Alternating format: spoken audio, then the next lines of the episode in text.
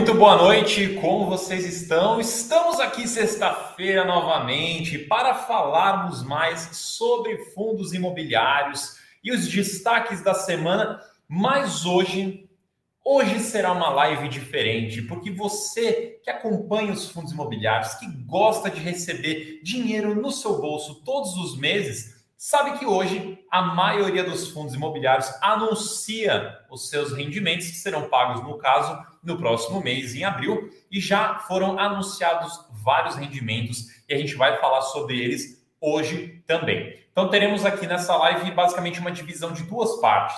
Mas só para confirmar aqui, vocês estão me escutando direito, me enxergando direito, só para não, não tocar essa live no mudo aqui sem saber. Mas basicamente, a gente vai ter então duas partes nessa live. Deixa eu só conferir, na verdade, uma coisa aqui rapidinho. É, não, certinho, beleza. A gente tem duas partes aqui nessa live. A primeira parte é a parte de destaques da semana, então vou passar aqui para vocês o que aconteceu durante a semana. Vocês podem também tirar dúvidas sobre esses pontos, esses fatos relevantes. E a segunda parte, onde o professor Baroni estará aqui conosco é para falar sobre os fundos de papel. A gente vai dar uma, uma comentada sobre o cenário atual e também, aí sim, vamos falar sobre os fundos imobiliários, os rendimentos dos fundos imobiliários em si. Então, primeira parte, destaques. Segunda parte, rendimentos de fundos imobiliários. Vamos lá, então. Boa noite todo mundo. Muito obrigado aí. Vocês estão falando que sim, tá perfeito, tá tranquilo. Show de bola. Obrigado. Boa noite, Breno Batista, Fernando, Tasso LD, Bernardo, Guilherme, Tânia, Mário, Luiz. Boa noite todo mundo. Muitíssimo obrigado pela presença de todos. Vamos lá então. Essa semana, dia 27 dia 31, então vamos passar rapidinho em alguns destaques rápidos. Esse primeiro destaque, que é do TRNT, é um fundo muitíssimo pequeno, base de cotista pequena, liquidez pequena, potencialmente vocês não conhecem muito sobre ele, só que ele é um prédio, é, ele é um fundo pequeno, passivo, monativo, que tem um prédio do lado do JSRE, que tem aquele Tower Bridge Office, aquele prédio azulzão, bonito, todo de vidro. Então, esse TRNT tem um prédio do lado. E o que eu achei interessante é que um cotista com mais de 5% das cotas do fundo chamou uma assembleia para uma troca de gestão. Mas para qual gestora? VBI. Então, a VBI, que assumiu os fundos da pátria há pouco tempo atrás, o, agora potencialmente pode assumir mais um fundo, que no caso esse aqui é da, do BTG, para pegar esse prédio e aí sabe lá o que será feito, se será simplesmente trabalhado para melhorar o desempenho do fundo ou se potencialmente pode ser incorporado em algum dos outros fundos da casa, seja no PATC, seja no PVBI, não sei. Não fala-se nada em termos de racional, apenas uma convocação aí. Então, assim, na verdade, por que, que eu trouxe isso como um destaque? Né? Não é nem pelo fundo em si, mas pela potencial nova gestora. Porque a VBI é uma gestora grande. Você não conhece o TRNT, mas provavelmente você conhece o LVBI, o PVBI, CVBI, RVBI, a VBI e também os fundos da pátria que agora estão na mão da VBI também, que é o PATC e o PATL. Você provavelmente conhece esses. E aí, se por acaso essa, essa matéria for aprovada em assembleia, então você nos cotistas ou não da, do VBI, de alguns fundos da VBI, vai ter mais um fundo aí na lista. Então, algo interessante, eu achei que valia a pena trazer aqui para vocês hoje. Mas o segundo ponto, que eu até queria ter feito um slide dedicado para ele, porque o MXRF é nosso maior fundo da bolsa em termos de cotistas e base de cotistas, só que era tão pouquinha informação que não tinha como fazer um slide só para ele. Mas basicamente, o MXRF está querendo fazer a oitava emissão e ele então chamou uma assembleia para aprovar ou não aprovar, dependendo dos votos, a oitava emissão para captar ali até 500 milhões de reais. Lembrando que o MXRF, se não me falha a memória, tem ali 2 bi 200, alguma coisa assim. Então, apesar dele, apesar desse montante sozinho ser muito grande, ser até maior que muitos fundos inteiros, ele é o que um quarto mais ou menos do valor atual do MXRF. Então, por enquanto, nada tão detalhado sobre essa oferta, mas aqui vem a parte mais importante. Você que é cotista, e estatisticamente deve ter vários cotistas do MXRF aqui, inclusive ele, ele anunciou rendimento hoje, a gente vai falar disso mais tarde. É, vote. Então, se você quer que essa emissão aconteça, então vote a favor. Se você não quer que ela aconteça, então vote contra, mas vote. Você, como cotista, tem esse poder de deixar aí a sua opinião. E, enfim, quanto mais gente votar, melhor será para a, o resultado do fundo em termos de assembleia.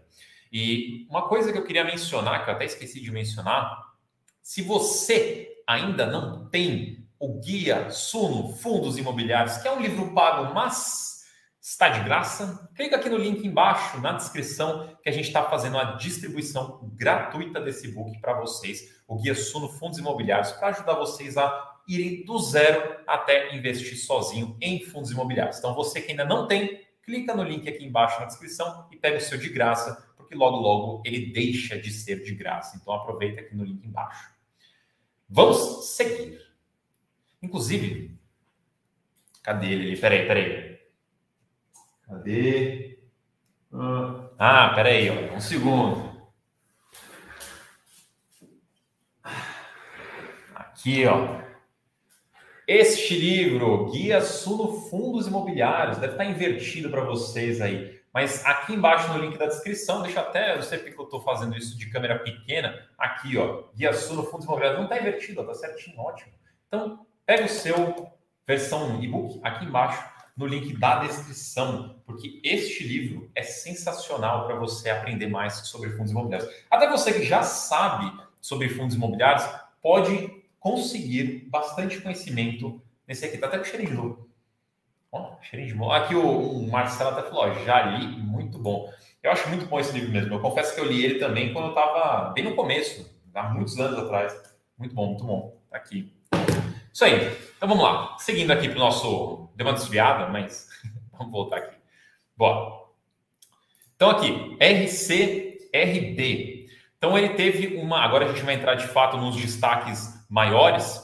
E o primeiro deles aqui é do RCRD. Ele teve uma locação no quinto andar do edifício Bravo Paulista, que é aquele edifício que foi comprado há um bom tempo atrás, com bastante vacância para reformar ele inteiro e reposicionar esse imóvel. Então, agora que ele está novo, basicamente, está tá rolando algumas locações. Essa daqui é pequena, né? 360 metros quadrados praticamente, prazo de contrato 5 anos, a ocupação do imóvel já sobe para mais de 25%. Achei interessante que eles falaram mais de 25%, mas não falaram exatamente a porcentagem. Então, vamos usar aqui 25%.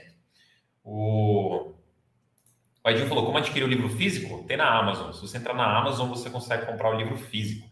E se você participar do, dos eventos que a gente realiza de vez em quando, às vezes a gente dá um, um livro físico também. Vamos lá, então. Deixa eu ver aqui. Ah, não, seguindo. Então, a ocupação ali foi para mais de 25%. A vacância do fundo, agora no caso, então voltando aqui, né? A ocupação do imóvel foi para mais de 25% e a vacância do fundo é reduzida de 19,5% para 18,7%. Uma mudança pequena, mas quando a gente fala de queda de vacância, todo movimento é positivo quando ela cai. O impacto no resultado anual, ou seja, em um ano dessa alocação, é de 15 centavos por cota, mas estamos falando de 12 meses. Então, se você dividir aí 15 centavos por 12 meses, essa alocação é alguma coisa ali próxima de um centavo. Seguindo. Ah, deixa eu ver aqui que vocês estão falando. Tem várias coisas aqui no. No, no chat aqui, pô, estourou alguma coisa lá na rua. Desculpa que eu fiquei, fiquei em silêncio aqui, fiz mau barulho lá fora. Enfim, Vilg, boas notícias para o Vilg. A Tokstok finalmente pagou o aluguel atrasado de janeiro. Lembrando aqui, dando uns passos para trás, que a Tokstok, inquilina do fundo, não pagou o aluguel de janeiro. Depois de um tempo aí o fundo entrou com a ação de despejo. Aí em fevereiro a Tokstok pagou o aluguel certinho, então só ficou pendente de janeiro. E agora o Vilg anunciou que a Tokstok pagou este aluguel. Então o fundo agora vai verificar esse valor depositado em juízo, que é um valor de 2,1 milhões de reais. Estando tudo certinho, ele vai ficar com o valor e também vai retirar essa ação de despejo mantendo a inquilina ali dentro. Então, a princípio, tudo foi resolvido agora no VILG, vida segue normal daqui para frente, certo?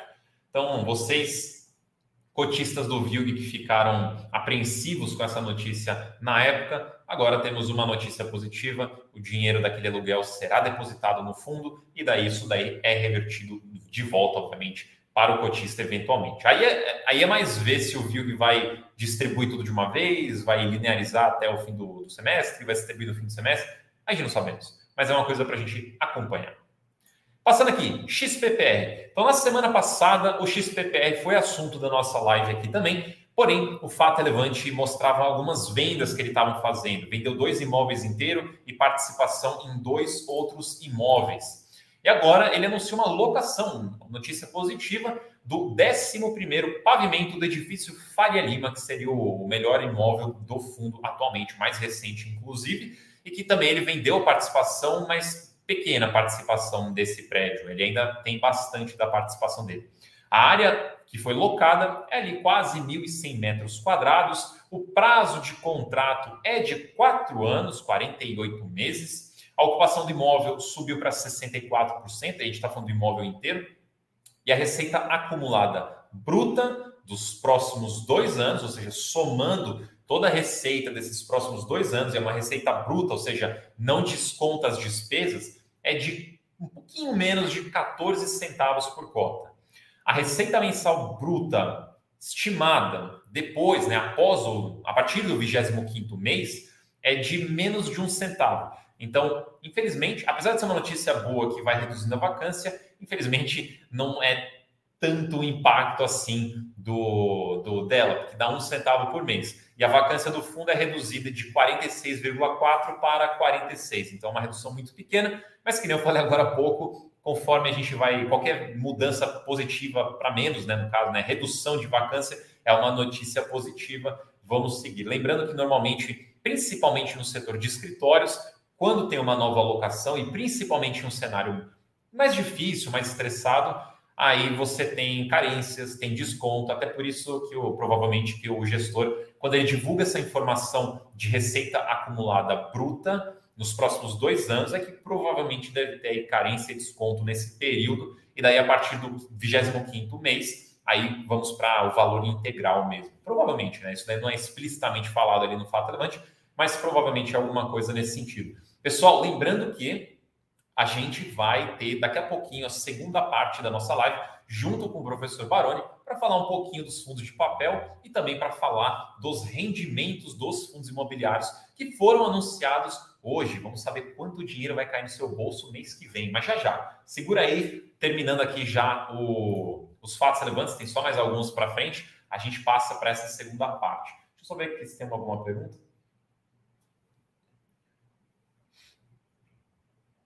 A Samara perguntou, né? Por que, que imagino que seja do VILG aqui, né? Voltando para o VILG, por que, que eles pagaram as parcelas atuais em vez de pagar as atrasadas primeiro? Olha, boa pergunta, né? Mas de qualquer forma ia ficar atrasado de qualquer jeito, né? Então, se eu decidir pagar a anterior, aí a próxima fica é, vencida, né? Então, do, do mesmo jeito vai ficar atrasado. Então, talvez eles vão mantendo certinho as próximas e depois volta para ajeitar aquela que ficou para trás. Lembrando que, até esqueci de mencionar, que esse valor que foi pago, ele não é só o valor do aluguel, ele inclui também os encargos e também inclui os custos judiciais do fundo, quando, enfim, em relação a essa história. Então tem um, é um valor um pouquinho maior que o aluguel por conta desses custos extras. Agora sim, voltando aqui.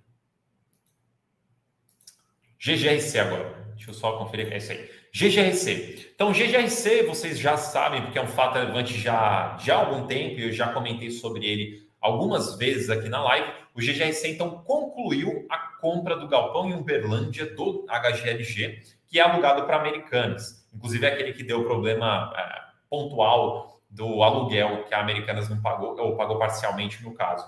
Então, esse galpão agora foi resolvido e comprado efetivamente. Importante mencionar que houve alguns ajustes. O principal ajuste é que do valor que ainda faltava pagar, que era 68 milhões, foi reduzido para 60 milhões e foi dividido em duas parcelas. Então tinha só mais uma parcela para ser paga de 68, foi dividida em duas de 30. Então baixou um pouco o valor e aumentou o, o número de parcelas. Tudo para provavelmente dá um pouco mais de conforto para o GGRC pagar essas parcelas. Né? Isso foi discutido entre o comprador, que é o GGRC, e o vendedor, que é o HGLG. Enfim, para que tudo acontecesse, para que a, a compra fosse até o final, foram feitos esses ajustes aí.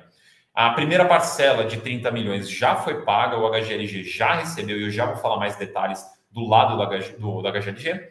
E a segunda parcela será paga no finzinho do ano, dia 15 de dezembro, para quase o último dia do ano. A gente vai ter essa última parcela sendo paga do GGRC para o HGLG. Então, a partir de agora, o imóvel é 100% do GGRC e ele recebe 100% do aluguel do imóvel, que representa um aumento, agora com esse extra, 5 centavos por cota. Lembrando que é um aumento na receita, vai ter uma redução de dinheiro, porque ele está pagando, ele está comprando o imóvel, em compensação aumenta ali um pouco o, o seu. E, e, não tem mais o rendimento daquele dinheiro, né? Já que não tem dinheiro, não tem mais o rendimento dele, e daí vai ter esse aumento no, na receita. Então vamos acompanhar. Aí do lado do, do HGLG, a gente teve a conclusão, obviamente, da venda. Então, essa venda no total, e quando eu falo no total, eu estou falando desde o começo, desde o primeiro fato relevante, desde a primeira parcela, gerou um ganho de capital de R$ 4,32, que é praticamente quatro vezes o que ele paga por mês hoje em dia. Então veja que é um ganho de capital expressivo. Esse valor que ele recebeu hoje é de 37 centavos, então aqueles 30 milhões que ele recebeu, 37 centavos, ele vai ter que distribuir isso nesse semestre e no final do ano ele recebe mais 37 e distribui também naquele no próprio dezembro, né, que é o último mês. E o preço final, só para a gente ter uma ordem de grandeza aqui, o preço final foi 54% acima do valor investido e a TIR, que é a taxa interna de retorno, foi de 17,2% e faltou só um ao ano ali no final que eu esqueci. Essa TIR é ao ano. Então, durante esse período, que acho que agora talvez me falhe a memória, mas acho que é 2018 que ele vendeu esse. Não, 2018 que ele comprou esse imóvel. Então, 2018 para cá, são cinco anos praticamente. Ele teve um retorno, então, de um pouco mais de 17% ao ano. E foi vendido ali por 54% acima do que ele desembolsou, por isso que ele tem um ganho ali expressivo de capital. Aí o pessoal elogiando aqui o HGLG no, no, no chat. Ah, ah o, o, Ezequiel aqui ele questionou, né? Ele falou que ele, o HGLG abriu a mão de 8 milhões de reais. O que deu a entender no fato relevante, e deixa aqui bem explícito que eu não conversei com o gestor para ter exatamente o porquê, mas o que está escrito no fato relevante é que foi negociado entre as duas partes, e daí tem uma linha ali no final, até recomendo que vocês deem uma lida depois. Foi escrito lá falando para que este, é, alguma coisa no sentido, vou parafrasear, né, em vez de tentar lembrar palavra por palavra. Mas basicamente estava lá, para que a operação conseguisse ser concluída, fosse até o final, foram feitos esses ajustes aí. O que dá a entender que talvez, se não foram, fossem feitos esses ajustes, talvez houvesse problemas no pagamento dessa na conclusão dessa venda. Então, não sei. Potencialmente a gente pode pegar mais informações sobre isso ou numa live que a gente fizer com o gestor, ou depois que a gente entrar em contato com o gestor, ou talvez, ou muito provavelmente no, no próximo relatório gerencial. Então, inclusive, acho que eles publicam. Não, não é hoje não que eles publicam, mas enfim, no próximo relatório gerencial, provavelmente vai ter mais o racional dessa, dessa transação. E agora, seguindo para ainda o HGLG, hoje também o fato relevante de que ele assinou lá um compromisso para comprar ao resto da participação no imóvel Etupeva G200, onde ele já tem aproximadamente 90% do imóvel, ele assinou o compromisso para comprar o restante dos quase 10%, né? 9,408%. Então, uma participação ali pequena, mas para completar os 100% do imóvel. Ele vai passar a ser o único dono desse imóvel. Obviamente, essa aquisição é, foi assinado o compromisso, porém ela não foi concluída ainda, e para ser concluída, ainda precisam aí superar algumas condições previstas nesse compromisso. Então, ainda estamos pendentes da oficialização, da conclusão deste negócio. E o valor dessa compra, dessa fatia remanescente de 9 e pouquinhos por cento, é de 18,1 milhões, que serão pagos em quatro parcelas. A primeira já foi paga, nessa data, né, hoje. A segunda será quando otorgarem a escritura, e depois 5 milhões em 60 dias depois da outorga da escritura, e depois mais 5,1 milhões lá no finzinho do ano, dia 5 de dezembro.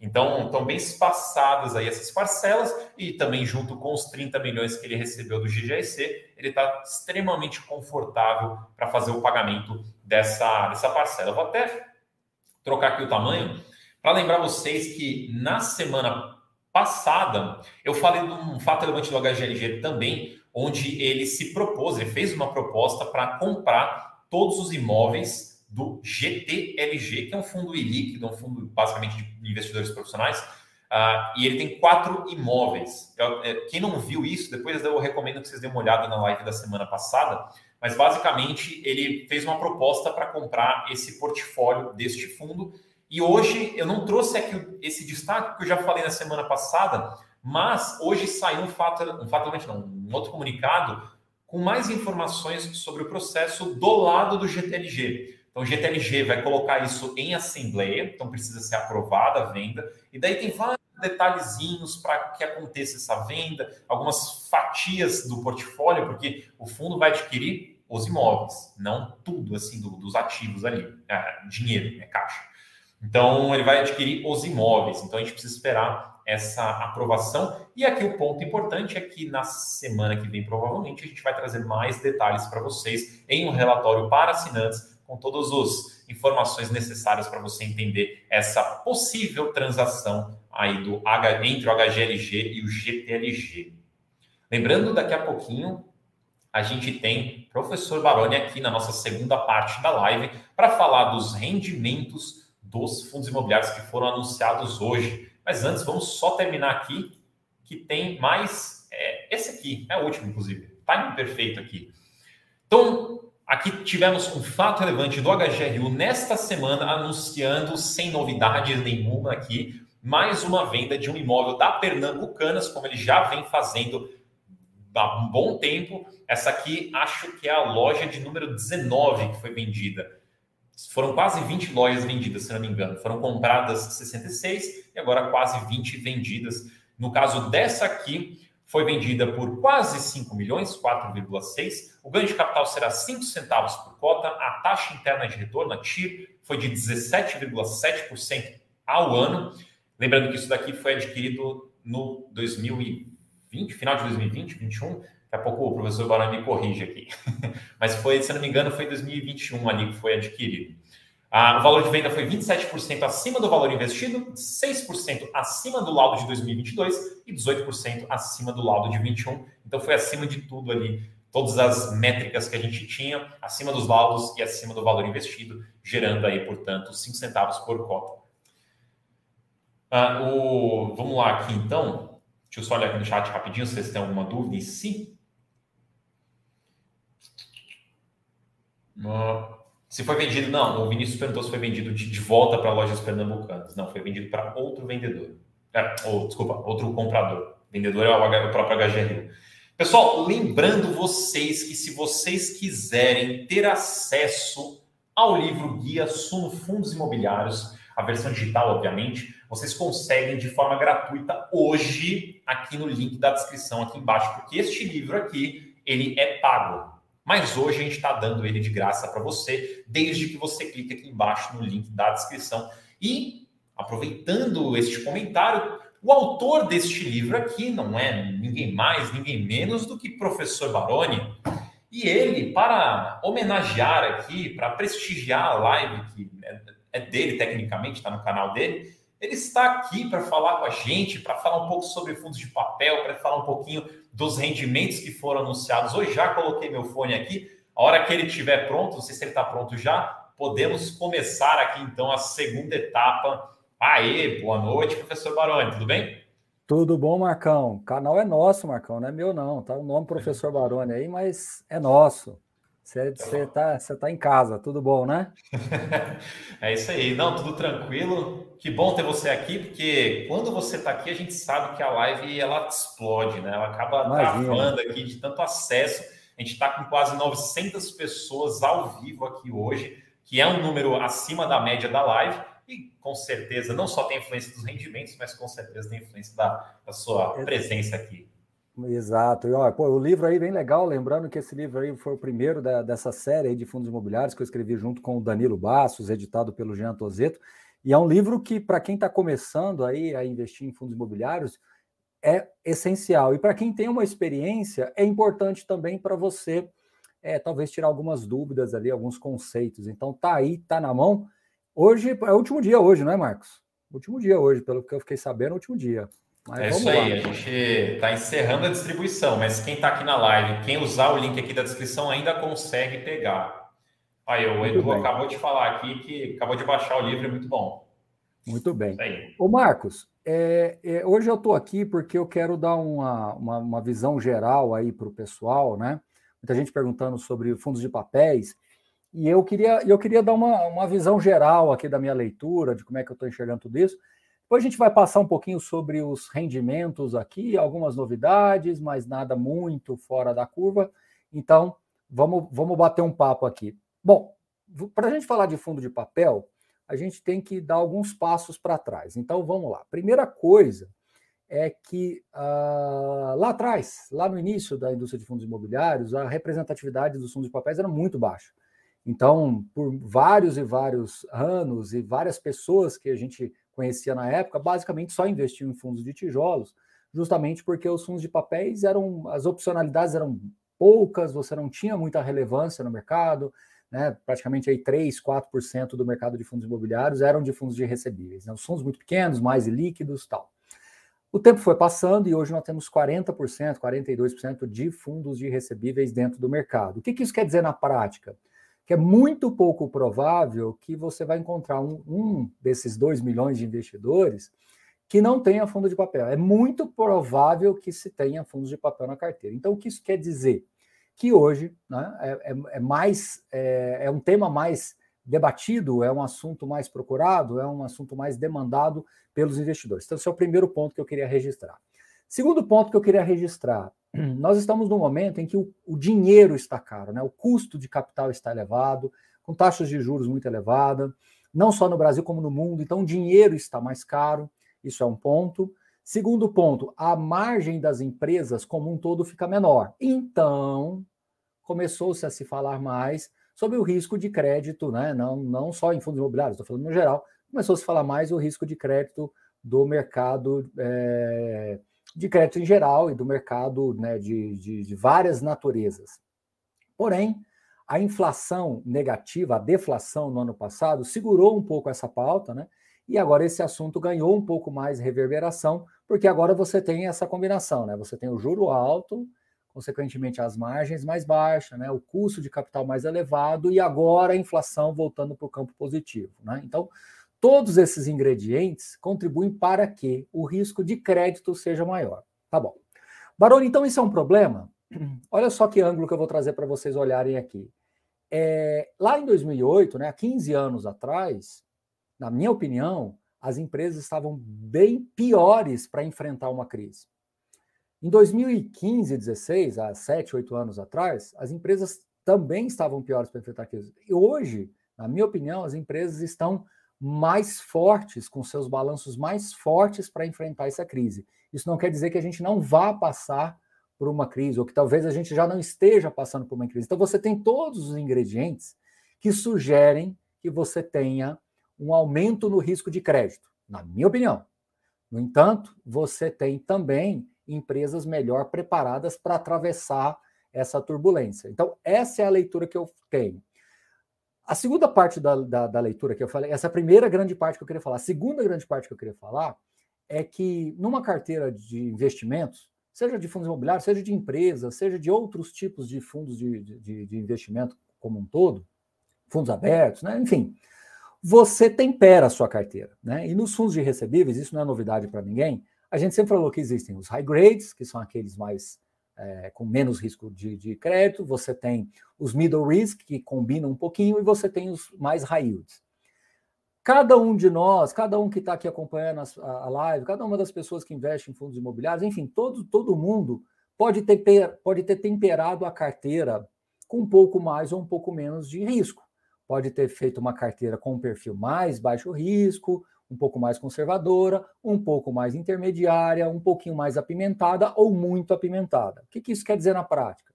Que quando você tem uma situação como a gente está vendo agora, de potencialmente um risco de crédito mais elevado, e isso aparecendo mais é, é, é, para as companhias, isso sendo mais evidenciado para as companhias, isso faz com que a, a quem tem um balanço mais frágil sinta mais rapidamente e aí você vai ter que ajustar isso com o tempo e, e, reacomodar isso com o tempo dentro do seu portfólio, dentro da sua tese de investimentos, dentro da sua leitura de investimentos. Então, é, é o, a questão é que o assunto está mais reverberado dentro do mercado de fundos imobiliários, porque fundos de CRIs muito possivelmente faz parte da carteira de quase todos esses 2 milhões de investidores. Então, o assunto ganha uma notoriedade maior. Mas, lá em 2008, se falou, 2010, 2012, 2015, se falou também de, de problemas de crédito, porém, você tinha menos, menos, menos, visi, menos visibilidade dos fundos de crise dentro da carteira das pessoas, tá? Então, o que, que eu quero dizer para todo mundo? Vai de acordo com o tempero que você deu. Se você temperou naquilo que você consegue suportar, você vai passar por isso tranquilamente, tudo certo, e vai seguir. Se você talvez temperou um pouquinho mais do que você talvez conhecia ou, ou, ou é, talvez esperava, né? Você talvez vai ter que fazer algum ajuste, repensar alguma coisa, vai ter que, que direcionar os seus aportes é, para diluir essas posições que você talvez tenha é, é, alcançado um pouquinho mais do que você gostaria, e só, e, e, tá, e não, não, não, não, tem, é, tem pessoas colocando é, em xeque o mercado de fundos imobiliários ou em xeque o mercado de fundos de CRIs é, por causa desses, dessas, dessas questões que envolvem a, a macroeconomia tal. Eu acho que não, eu acho que o mais importante é que os mercados é, se protegem, os, os, os fundos de CRIs têm os seus mecanismos de proteção, alguns deles serão ou não acionados, alguns deles talvez vão ter que, que, que, que serem reajustados, mas o que mais vai importar no final das contas é o quanto que você conseguiu temperar dentro daquilo que é o, o seu perfil de investimento. Concorda comigo, Marcos? Eu acho que é isso, né? Sem, sem é, é, é assim, mostrando para as pessoas que o tempero aí de cada um é o que vai dosar e, e isso vai ser sempre um grande aprendizado para todos nós. Não, exatamente, concordo. Inclusive, um texto que eu estou escrevendo que ainda não saiu é sobre gestão de risco, né? Que a, a gestão de risco ela faz parte do, do, do, dia a dia do investidor. Então, quando você vai montar uma carteira, quando você vai escolher um fundo, quando você vai escolher um tipo de investimento, no fim do dia você está sempre olhando a questão de gestão de risco. Isso me paga o suficiente para eu tomar esse risco? Essa exposição que eu estou escolhendo colocar na minha carteira, ela está adequada ao meu perfil? Quanto que é a chance de dar algum problema? Você vai fazer gestão de risco toda escolha que você faz. Então, se você, investidor, fez a sua gestão de risco certinho, você escolheu direitinho, montou a carteira direitinho, lembre-se que assim, esses, o CRI que dá problema é uma fração, ou deveria ser uma fração de um fundo imobiliário, que deveria ser uma fração da sua carteira de investimento, né? Num tipo de investimento que seria uma fração da sua carteira inteira. Então, se você diversifica direitinho, monta isso como estratégia mesmo, então, o impacto que pode acontecer acaba sendo menor para você, porque você está muito bem diversificado. Agora, se você é aquele investidor que gosta de se concentrar, está pagando muito, vou colocar 30% da minha carteira aqui, porque eu quero rendimento, aí quando acontece um possível problema, aí você tem um impacto muito maior, porque você não fez essa gestão de risco. Então, acho que muito da, muita da responsabilidade desse tipo de coisa, quando dá problema, também está no colo do investidor, quando ele monta a carteira dele do jeito que ele resolveu montar. Então, os mais defendidos têm menos problemas. Ô Marcos, agora olha só que interessante, né? A gente olhando aqui, falando já agora um pouco dos rendimentos, né? Os rendimentos aqui, pelo menos os que foram anunciados hoje, estão seguindo o seu curso, né? Isso é muito importante da gente refrisar. Inclusive, alguém colocou no chat que eu vi para cima, mas já me perdi aqui. Mas eu falei isso antes de ontem com alguém, enfim, e é muito importante, né? Quando você olha o IFIX, ele está praticamente no mesmo lugar há três anos. Muita gente pode falar assim, poxa, então isso foi ruim. Mas olha só que interessante o que eu vou fazer as pessoas aqui refletirem. Na verdade, os rendimentos que você recebeu foram suficientes para amortecer a queda. Por isso que o IFIX está lateralizado, por isso que ele está andando de lado. Mas, no fundo, se você analisar bem, o que está acontecendo é que os rendimentos estão sendo usados para sustentar esse patrimônio. Óbvio que isso é ruim, no, no geral, óbvio que isso é desconfortável. Mas está aí a bolsa a 100 mil pontos também. Há quanto tempo essa bolsa está a 100 mil pontos? Né? Ela deu aquela mergulhada, depois ela voltou lá na pandemia e estamos aí a 100 mil pontos. Então, o que é importante vocês todos entenderem é que uh, a gente precisa de um respiro. Volta um pouquinho aqui, 15, 20 minutos na live, quando eu falei, né? Você tem uma combinação, os ingredientes em que o custo do capital está muito elevado. Então, isso diminui muito a capacidade das empresas crescerem e investir. Então, enquanto a gente não tirar alguns desses ingredientes, a gente não vai destravar essa mola aí. Então, é, é, é um jogo de paciência, é chato. A gente às vezes parece um pouco repetitivo de falar isso para vocês, mas é a leitura, é o que é, né? Não, não adianta. A questão é que de 3, 4 anos para cá é 70%, 80% do mercado. Então as pessoas estão com esta sensação e isso é levado para todo mundo como uma regra absoluta, né? Mas, de novo, eu não posso deixar de lembrar todo mundo de 2018, 2019, onde você teve uma ascensão dos fundos imobiliários muito significativa. Eu não estou dizendo que isso vai acontecer agora, que já está iminente, que não, a gente precisa de muito mais informação. Agora que algumas questões mais positivas estão chegando, embora é, risco de tributação sempre tem, sempre fica esse assunto no radar, isso sempre pode ser uma, uma âncora aí puxando para baixo. Concordo que esses assuntos vêm e vão, e vão, vêm e voltam, né? Voltam e vêm, mas enfim, quando você tira esse assunto de tributação, que eu acho que é um assunto mais complexo e, e tem outras questões que devem ser debatidas, que você traz do ponto de vista macro, macro não só Brasil, mas mundo, o dinheiro está muito caro. E o dinheiro está muito caro faz com que as empresas é, tenham mais dificuldade de crescer. Mas quando você, vamos falar o que, que é o tema da live mesmo, Marcão, mas quando a gente olha para os rendimentos, se quiser até compartilhar o status invest aí para a gente poder acompanhando, mas quando a gente olha para os rendimentos, eles estão se mantendo. Você pega fundos de tijolos, até, até com perfis mais desafiadores, você pega aí um BBPO que teve que se reinventar aí, reinventar não, né? Se reestruturar. Quem está se reinventando é o, é o, RBVA. Você pega um BBPO aí pagando 0,90, com yield de 1,06, né? Você pega um, um RBVA pagando 0,95 também. Então, assim, é, é, com o yield também ficando alto, né? Deixa eu só confirmar aqui, 1,04. Então, assim, mesmo você pegando fundos como esses, é, eles têm conseguido entregar o seu resultado. Né? E quando você olha fundos aqui, alguns fundos de papéis, vamos começar aqui, Marcos. É, vamos lá, Bari 0,90, né? Está aí, Bari 0,90, conseguindo manter. Becia, que é um fundo de fundo 0,78, até subiu um pouquinho, né? Que ele estava na base 0,76. Becri 0,86, ele tinha subido, caiu um pouquinho 0,80, agora retomou 0,86. Tem algumas questões ali internas que também eles vão superando e você vê, está preservando um yield de 1,11, né?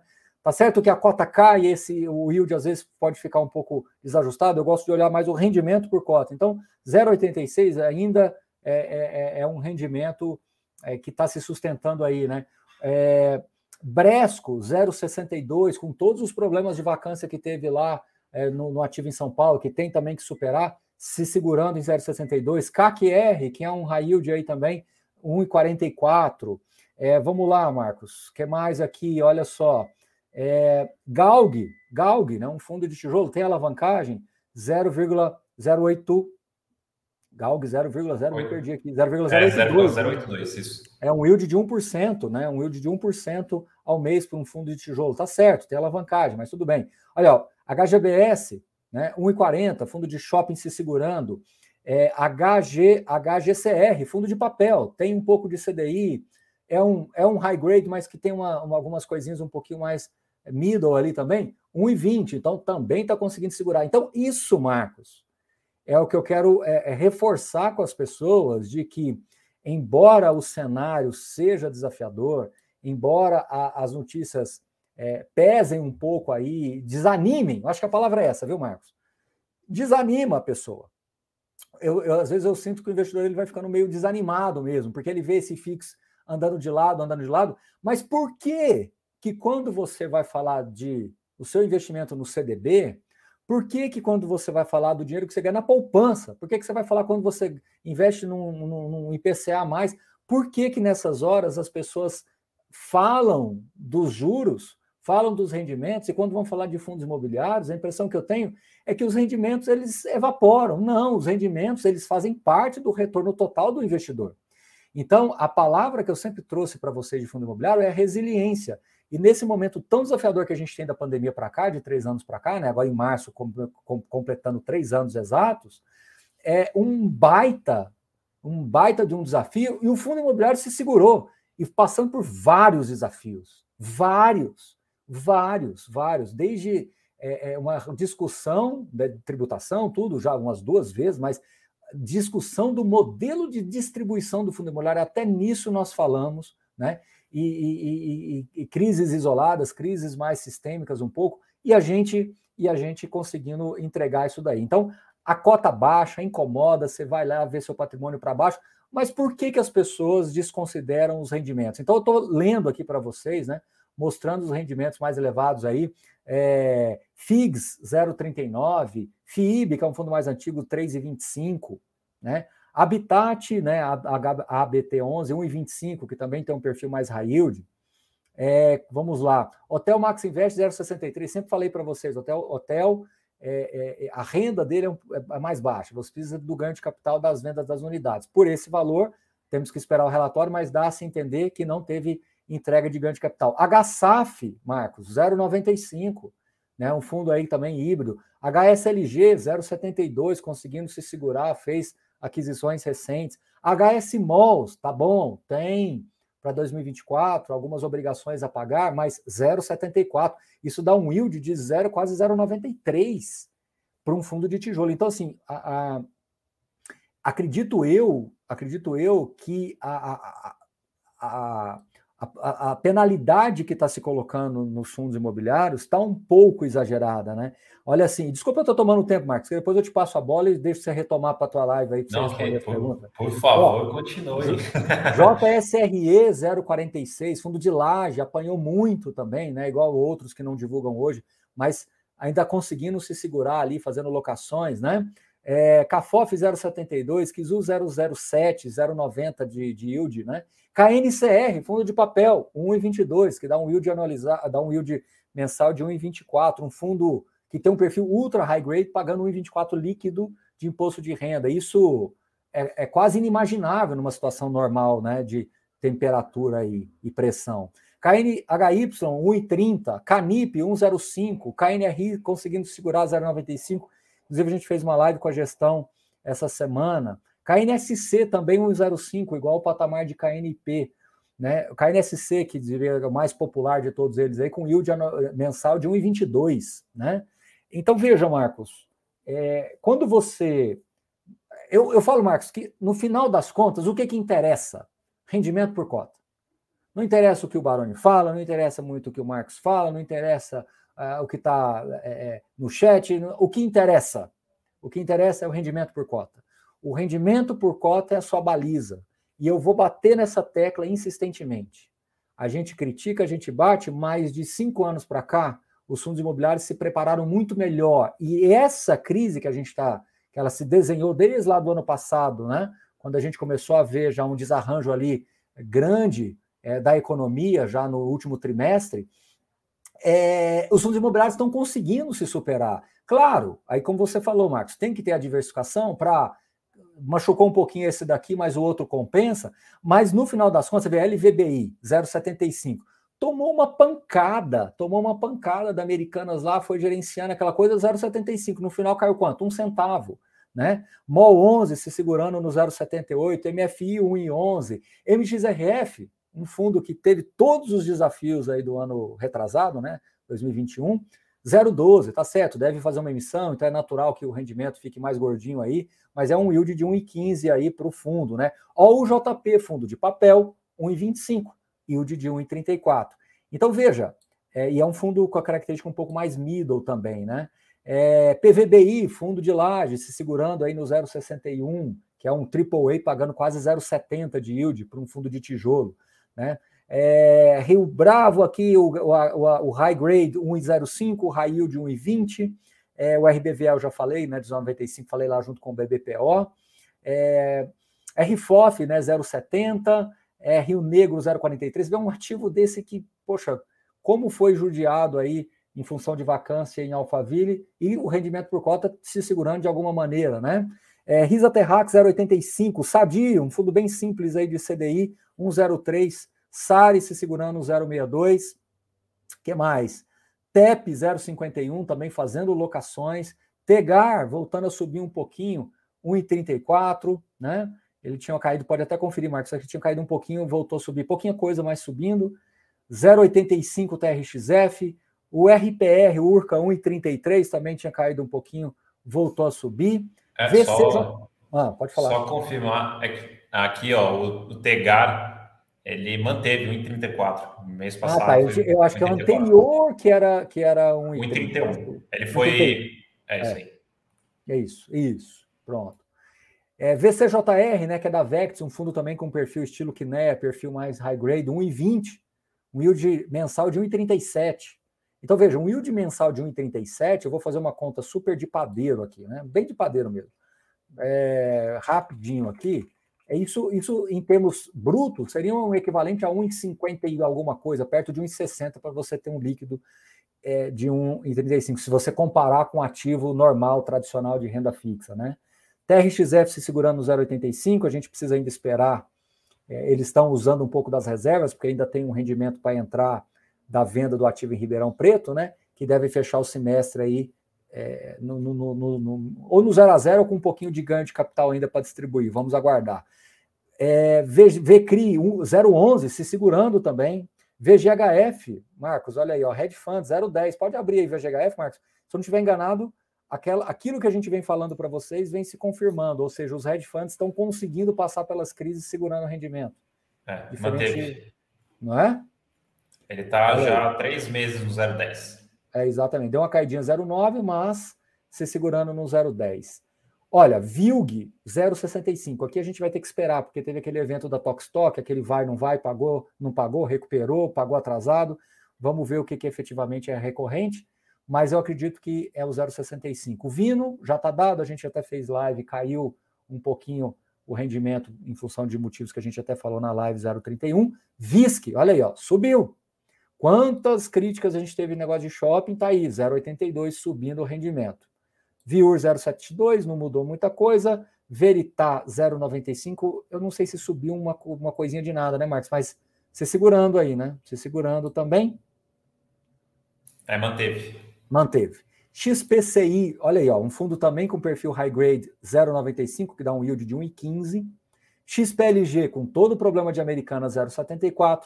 XPPR, a gente até falou dele nessa semana no relatório, é o guidance de 0,10. Esse daí realmente apanhou por vários motivos de alavancagem, a gente falou bastante com vocês sobre isso. E o XPSF, que é o FOF aí, é, da XP 0,076, que dá um yield de quase 1,08 no mês. É, Marcos, eu fui passando aqui também, fui olhando o seu, acho que eu passei pelos principais, né? Mas veja, Marcos, é, onde eu quero chegar? Onde eu quero chegar? Eu quero chegar que, e daqui a pouco eu te passo a palavra para você responder as perguntas, Marcos. Só vim aqui, só vim aqui te atrapalhar um pouquinho. É, mas é, a, a, leitura que eu faço, a leitura que eu faço é que o que vale é o rendimento por cota. É nisso que você deve se ancorar. E se você conseguir fazer um exercício de supor que você tem uma cota por fundo, você pode ter 500 cotas, 1.000, 100, 50, 30, não importa. Mas aí você pega um rendimento por cota e coloca uma colunazinha lá e soma essa colunazinha.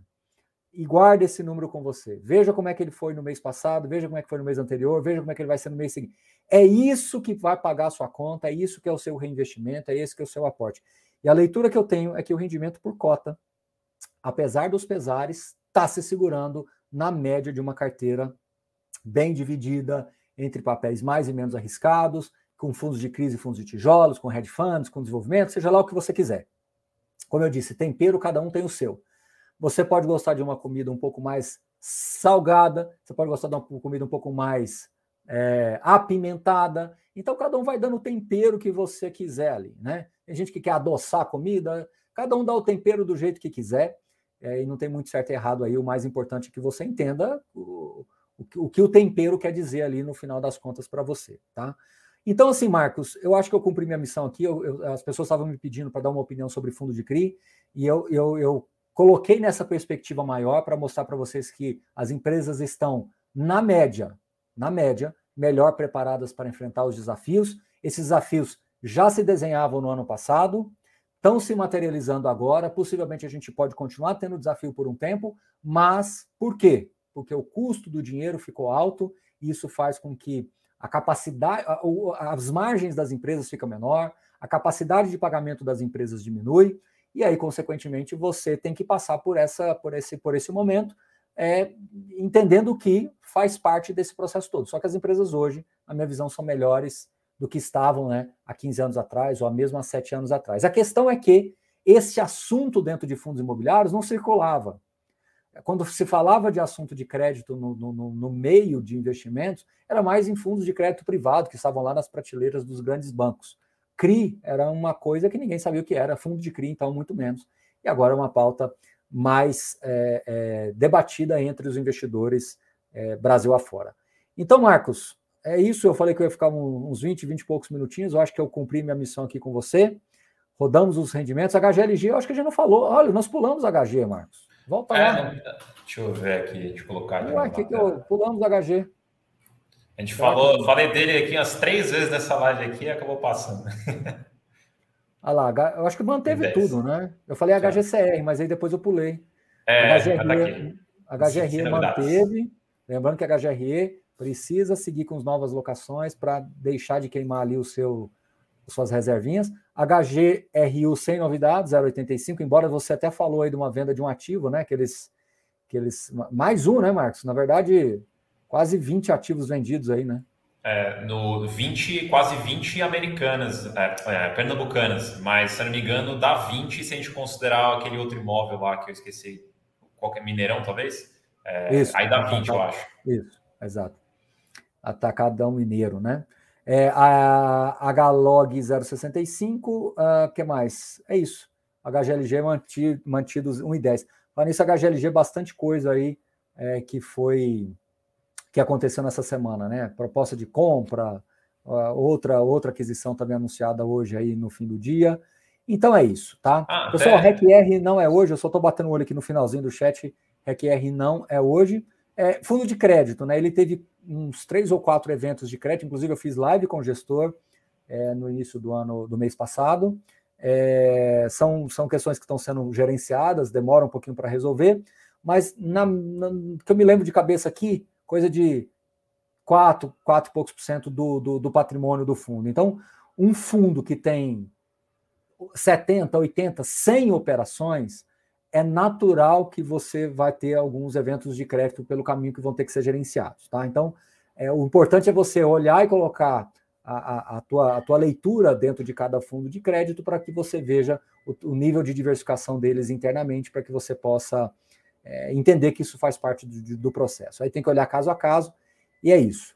Ô Marcos, eu acho que eu vou te deixar. Você falou que gosta normalmente de uma hora, uma hora e pouco, eu acho que eu vou te deixar aí para você responder umas perguntinhas, né? Pode ser, mas só, só aproveitando aqui a sua presença, Sim. só para falar para as pessoas e, e me corrija aqui se for alguma informação divergente. Na próxima quarta-feira, no próximo relatório, deve sair mais detalhes sobre essa proposta, essas movimentações do HGLG e também algumas informações sobre essa, esse cenário de fundo de papel, principalmente o Iridium, certo? Exatamente isso, exatamente isso. É... Quando, quando a, a, as coisas vão acontecendo, a gente gosta de ir acompanhando, entendendo, sentindo um pouco a temperatura, para não, às vezes, pontuar alguma coisa antecipadamente, né? Então a gente gosta de ir vendo isso daí. Então vamos trazer naturalmente para todo mundo, é, só para que vocês. A gente já estava fazendo, olha que curioso, a gente já estava fazendo um acompanhamento da carteira é, não é uma revisão, era um acompanhamento só trazendo para vocês, porque as pessoas, nesse momento, as pessoas ficam mais sensíveis às informações, aos dados que vão aparecendo, então elas questionam mais, alguns se preocupam um pouquinho mais, mas a gente já vinha fazendo esse trabalho todo, já, já com a nossa base aqui. Devemos trazer algumas informações também, mas o que eu já posso é, assim dizer para vocês é que as coisas estão é, é, bem diversificadas, bem diluídas dentro de um risco direcional. Então, é simplesmente para trazer uma coisa mais documentada para vocês, mais bem explicada. E do HGLG também eh, teve muito, teve muito vai e vem de, de, de, de compra, venda, né, de anúncio e tal.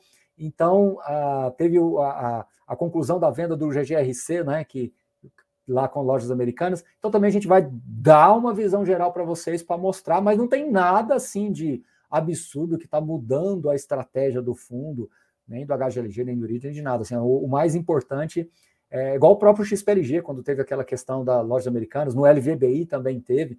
Então, são situações que aparecem, que você vai lá, entende o que está acontecendo, vê realmente qual é a exposição real daquilo, vê qual que é o, o, o que está sendo feito para endereçar e mapear aquilo ali, mapear e endereçar aquilo ali, e a gente traz para vocês tranquilamente. Porque às vezes sai alguma coisa, você já precipitadamente já quer naquela naquela ansiedade de já querer falar alguma coisa, mas na verdade às vezes não é nada tão assim evidente, evidente ou alguma coisa que possa trazer algum problema real e concreto, e são riscos que têm que ser gerenciados. Né? Mas desde sempre a gente já falava que, que, que, tem essas, essas, essas questões naturalmente no mercado de fundos imobiliários. Você pega fundos até muito conservadores, vez ou outra tem que gerenciar algum risco direcional, e isso faz parte aí do, do, do processo todo. Tá bom?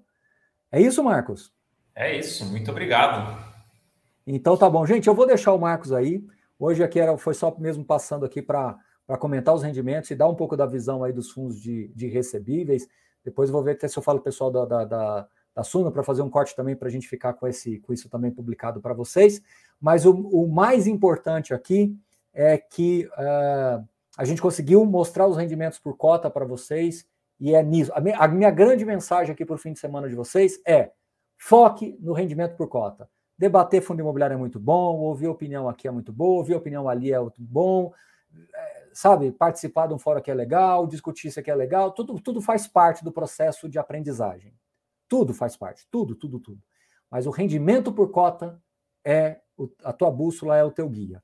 Lá atrás, só para concluir, Marcos, lá atrás, quando a gente teve aquela crise muito concentrada em corporativo, lá em 2012, 13, 14, que a indústria inteira era muito setor corporativo, lá sim, rendimento por cota sofreu muito, em alguns casos, rendimentos sendo zerados.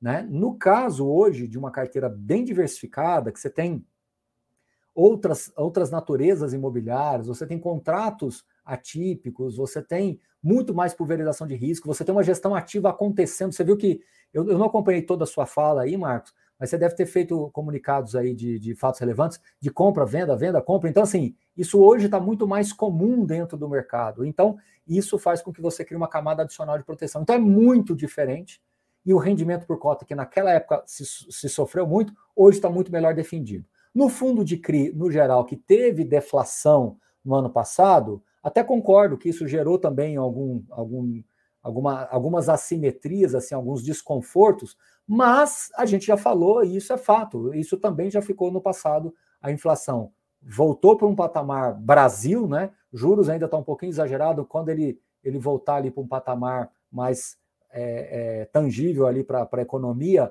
eu acho que alguns fundos de recebíveis que tiver um pouquinho mais de exposição em CDI, ó, já estamos falando antes, hein, já estamos falando antes.